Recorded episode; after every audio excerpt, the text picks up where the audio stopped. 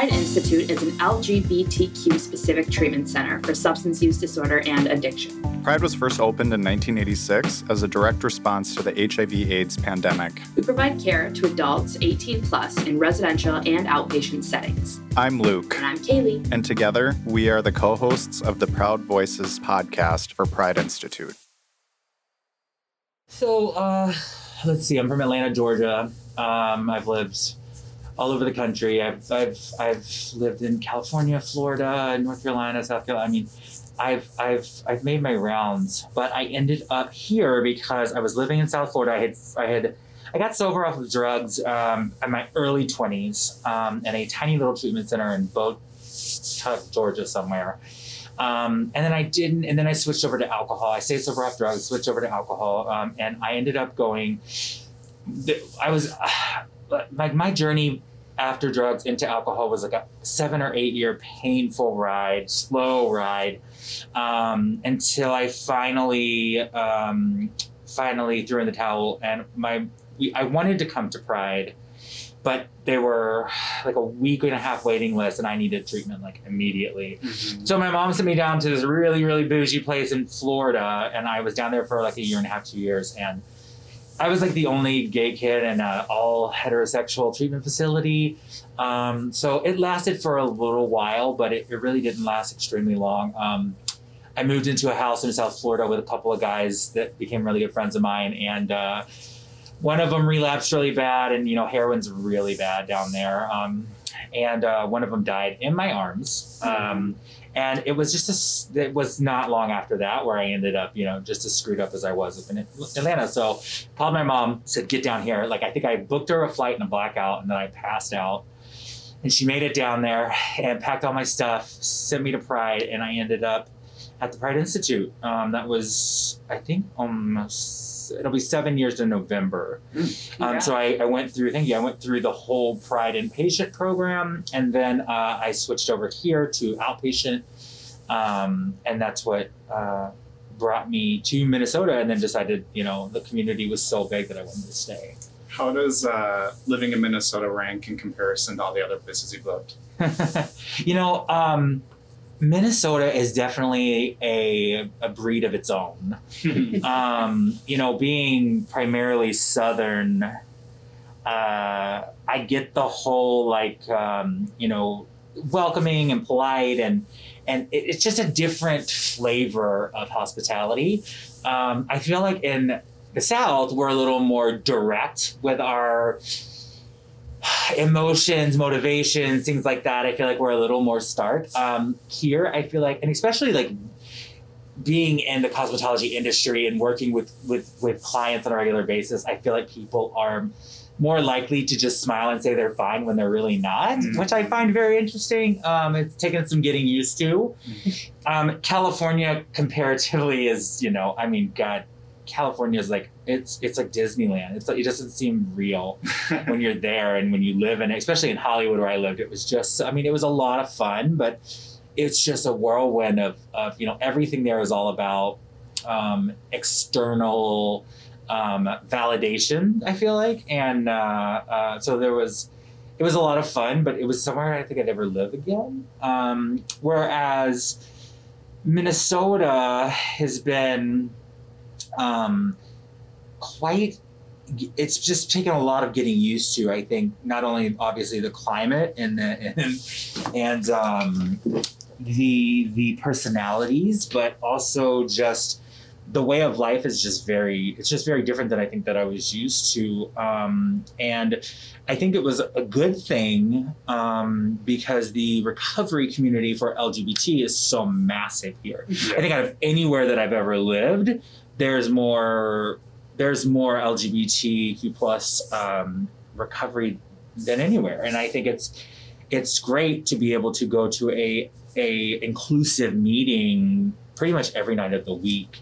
So I think comparatively in, in that note, which is pretty much why I decided to stay. I mean, Minnesota's got a lot of really great great things from you know you know the summer times are amazing with the lakes and the winter time there's you know winter stuff to do which is very different than anywhere i've ever lived but i think mainly the recovery aspect of minnesota minneapolis in particular um, was just really appealing to me Do you have any theories as to why the LGBTQ uh, recovery community here is so vast? And I do, yeah. I mean, I think it really comes down to um, pride. I feel like because pride has been here for so long and has established such a, a large base. Um, when I moved here, I was coming from somewhere where I was desperate for my community because I, I had been taken out of my community for so long. And the first, it was like the first, the second day that I was in inpatient at Pride, they took us to a meeting at Breakfast Club, Mhm. which is just, you know, 70 freaking homosexuals and queer people. And I mean, I, wish I could have seen the look on my face. I wish I could have seen my eyes because I'm sure it was just a very much like a just jaw hits the floor. Like I was, I remember saying to myself, like, I'm home. Like, this is, I've never seen anything like this before. Because even in Atlanta, where it's one of the largest gay communities in the country, recovery is not, the recovery community is not it's big. So um, it was just, I was blown away by how large and how you could feel the gay energy in that room. Mhm. And that was something that I was so starved of at that point. So I think that the reason that we have that is because, you know, Pride has made this such a landing spot for um, in the queer community to come and be comfortable and to find solstice in that. And I think, you know, we have so many LGBT um, sober homes as well Mhm. which is huge for me. I mean, there was like anywhere I've ever been, I've never seen anything like it before. So there's so many safe places that Yeah. you feel comfortable being vulnerable, and I think in early recovery, that's really important. Oh, totally. Yeah. I mean, even just within like a four block radius of where we're at right now in Mm. Uptown, there's like probably 12 different sober Yeah, houses it's that crazy, are LGBTQ yeah. specific. Yeah, my sponsor actually uh, uh, manages a couple of them, Mm. so Mhm. it's like it's just it comes at me from all angles, which is which is awesome. Yeah. That is cool, yeah. So you mentioned that you were in the cosmetology industry. I'm curious, were you in that industry uh, before you hit sobriety, and how has that really changed for you uh, being a professional? Oh yeah, I mean this is a big part of my story because I started. I went to hair school. I started hair young. Like when I was out living in LA, I was actually working for a guy who owned a flat iron company back when ceramic flat irons were just coming onto the market. And so I, I hadn't gone to school or anything yet, but I was working for this guy with two, a couple other guys, and um, I really enjoyed what I was doing. So when I decided to go back to Atlanta, when I decided to move home from Hollywood, I was super young. This was right after right after high school, pretty much um, that I went out there. Um, I came back. I was like, you know, I really enjoy working with people's hair. I should, you know, I should consider that. And then I um, got a job at a really nice high end salon in Atlanta. And uh, they were like, "Yeah, you're really good. You should go to school." And Paul Mitchell had just opened up their newest academy um, in Atlanta. It was beautiful. Um, and so, you know, my dad was just super excited to hear that I wanted to go to school. So um, he helped me get a loan, and I started out there. Um, but I, I was, I got right back into my old ways. Um, and was, you know, heavily addicted to crystal meth and, and the party scene in Atlanta. So I ended up like not going back to school. Um, and then, you know, my whole life went down a crap hole when I'm with my drug addiction. But uh, when I got sober um, in Atlanta, you're able to apprentice um, versus going to school, so you can get your hours while you're working in a salon. And so I finished up my schooling with that. And then I worked, you know, I, I was at that salon for 15 years, almost up until 2020 when I was still traveling back there. Um, but uh, then in the midst of my, you know, alcoholism and, and, and the severe drinking um, that I did, um, I, I kept working through that. And I once I went down to Florida, I when I was like, I'm gonna stay here. I'm gonna do the recovery thing down here. I worked in a salon down there. Then I decided I was gonna move up to Minneapolis, and at that point, I was homeless. I, I didn't have really much anything. My belongings that my mom put in storage. So I moved up to Pride um, with nothing, and I lived in you know I moved into a sober house after treatment. I worked at Barnes and Noble um, as like an assistant manager for like the holidays, like three months, and then I was like, "What am I doing? Like, am I hairstylist. And I remember I was at a little church in Bryn Mawr where they were doing an AA meeting right there, and I saw this salon, and they, I taught for a company called Davines, which is an Italian co- color company, for um, many years in my career, and I just happened to notice they had the product there. Well, I went in and talked to the guy, and I was like, "Hey, listen, I'm you know I'm a Davines educator, and like I really want to work here." And he was like, "Well, we are." Um, you know, everybody here owns their own business. It's a rental leasing type situation. Like you have to have a clientele in order to um, really work here. And he's like, I tell you what, I'll give you free rent for six months, and but you're responsible for everything. You have to market yourself. You have to build your business. And I was like, done. So. Um, I started working there, and within six months, I had um, built a clientele that was enough to sustain, pay my rent, um, pay for my color. Like I kind of started my own business within a six month period because I didn't really have any other options. Um, so I kind of learned the ropes and everything. Like, I mean, they were there to help me, but like nobody held my hand. So I created Gavin Victor Hair Artisan. I worked for a salon a long time ago in Atlanta. It was I remember it was called Carter Barnes Hair Artisans, and I always thought that sounded so fucking French and fancy. And I was like, I always that always stuck out in my mind. So when I had to create a name for my business, even though it was in another salon, I went with Gavin Victor Hair Artisan. That was my LLC that I functioned under for the for you know for up and even till now. Um, so I worked at that salon for um, like three years, and um, there was a lot of there was some really bad relationship in there, and a few stumble and falls of relapse in there, and um, I ended up not being able to go back to that salon. But that's when I decided to move to Uptown to a rental situation in the salon there and um, you know this is all this is like all every relapse that i've had i'm not the type of person where i relapse and i just keep going and keep relapsing and keep relapsing i, I fall and i get back up. I know that i have to be sober. Mm-hmm. my parents met in aa i'm alive because of aa like literally. Yeah. so like i know where i have a i have a very well earned seat in recovery. So i i've had a few stumbles but like through it all, like I was able to, you know, manage to keep everything going, manage to keep my clients. When I left that salon and I had my big relapse in the end of a relationship, I really had to start all over again. And then right when and so I worked at a salon called the Hair Lounge here in Uptown, right on the heart of Hennepin, incredible location. Um, and right when I was getting really, really um, built up again, COVID happened. And so it was like a hard stop and then it was like had to rebuild all over again. It felt like because I mean, I don't know what happened to people. I don't know if people didn't want to come down to the cities, and then George Floyd happened, and yeah. I mean, so it was just like it's been such a roller coaster of of life when it came to this because it was like I had to be super resilient. So many places did not make it in the pandemic and after and George Floyd and everything that's happened to our city. And not only did I flourish, but the owner of the salon that I was working under decided she didn't want to own a salon anymore. She moved down to Miami, and she was pretty much like, okay, well, you can take over the salon or you can find somewhere else to work. And I was like, I don't want to move. I don't want to leave. I'm not a big salon jumper or anything like that.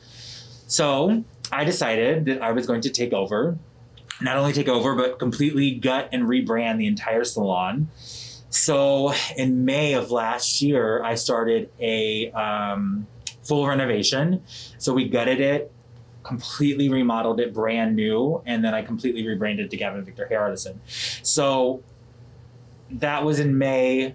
In August, my grand opening happened and I had like 90 people there. The Uptown Association was there, did a big grand opening, like ribbon cutting. I had like 15 to 20 people, friends, families from my entire life fly in for the thing. It was like a big, massive four day celebration um, with people from like my best friend from childhood all the way up to my friends in recovery, friends in Atlanta. Um, one of my best friends was on RuPaul, and she came and hosted the event. Oh, um, and so it was just a, it was just a, it's been absolutely insane. And I think that it wasn't really until like I had all the pieces for recovery. You know, it's like I always tell people that I'm working with or when I'm speaking is that, um, you know, I could teach a Harvard masterclass on recovery. I mean, I've done the homework, I've done the work, I've been through it my whole life. I've been recovery has just been surrounding me. But it wasn't until that I realized that I wasn't applying everything that I learned to my life. I was learning it. I was being the perfect, you know, perfect recovery student, but I wasn't actually putting the things into place in my life. Hmm. And once that kind of snapped for me and I realized that there's a difference between just learning the information and living the information. Right. So once I started, once I realized that A, that, and B, that like every decision that I make in my life and in my recovery affects everyone that I care about in my life. And I think that like even when I times that I've been sober, but I've been just a mess everywhere else, it really affects people all around us. Like every decision that we make affects people so much. And I didn't I, I think I really came into a realization of that and it kind of mortified me the way that I was showing up, the way that I was treating people when I was sober. Um it, it really, really, really struck a chord with me. And I think it made me change the way that I approach life. Like I really have to check myself because I will go from zero to selfish in like 2.6 Mhm. milliseconds. And I won't even realize that I'm doing it. I think that's what scared me the most. Mhm. Um, and like the last time that I had a slip, it was on, I, I, I was on a benzodiazepine for my anxiety successfully for like two and a half years. And um, it caught, before you knew it, I was addicted to Xanax bars and I didn't even realize it. Wow. I didn't even. Re- I was doing like four Xanax bars a day, and completely oblivious to the fact that I was a disaster. Mhm. I could. It, it scared the hell out of me, like the fact that that crept up on me so quickly. Mhm. Um, and I really think it just it made it made me realize that for the rest of my life I have to keep myself in check and and have to catch these behaviors and catch these actions. Um, and that's just something that I have to be okay with and something that I have to constantly it's just like going to the gym. It's just like, you know, like anything that takes motivation and practice with yourself is like you you really have to be be aware and I and I'm very blessed. You know, I have an amazing husband. I have people that love me. I have incredible family. I have people who will hold me accountable for it. Um, so again, like that too is just like having those systems of support. Like you always hear like support is so important, support, sober support, this and that. Like, and I never realized until I really had such an imperfect support system, like how much that grounded me in staying sober. So in a long stretch, yes, that that I think being in the industry and doing this, you know, on my own has definitely been a heck of a roller coaster. Um, because I didn't have anybody holding my hand, so I really not only had to like I just I, I feel like I'm the master multitasker. Like I can really I can really put ten plates in the air. But I think the best thing that's ever happened to me that my therapist and my sponsor praise me for is that I've learned when to say my plates are full. Mhm. Mhm. Like and as That a, is a really important lesson to learn. Oh, totally. As a especially as a business owner, like of, of one, like I I do everything. Mhm. I have to learn when to say And that's enough. I know. Yeah. So I think what I hear the most out of your story that inspires me so much is that success is possible after recovery. Absolutely. We look at it as this like end all be all type thing of like, oh, I failed because I'm going to treatment, but there's so much life left to live after you leave. So I guess as a parting thought, what would you say to that person who's at their rock bottom right now? Oh, I- recovery, getting into recovery, whether it's your first time or your 26th time, this is the beginning. This is not this is not the end though. Like getting sober is the beginning. Like that is where life starts to become wonderful again. Uh, I have been so blessed, and I uh, so many times I don't understand why. Um, after everything that I've done in my life that feels like so gut wrenchingly horrible, um, I continue to be blessed with things beyond my wildest dreams.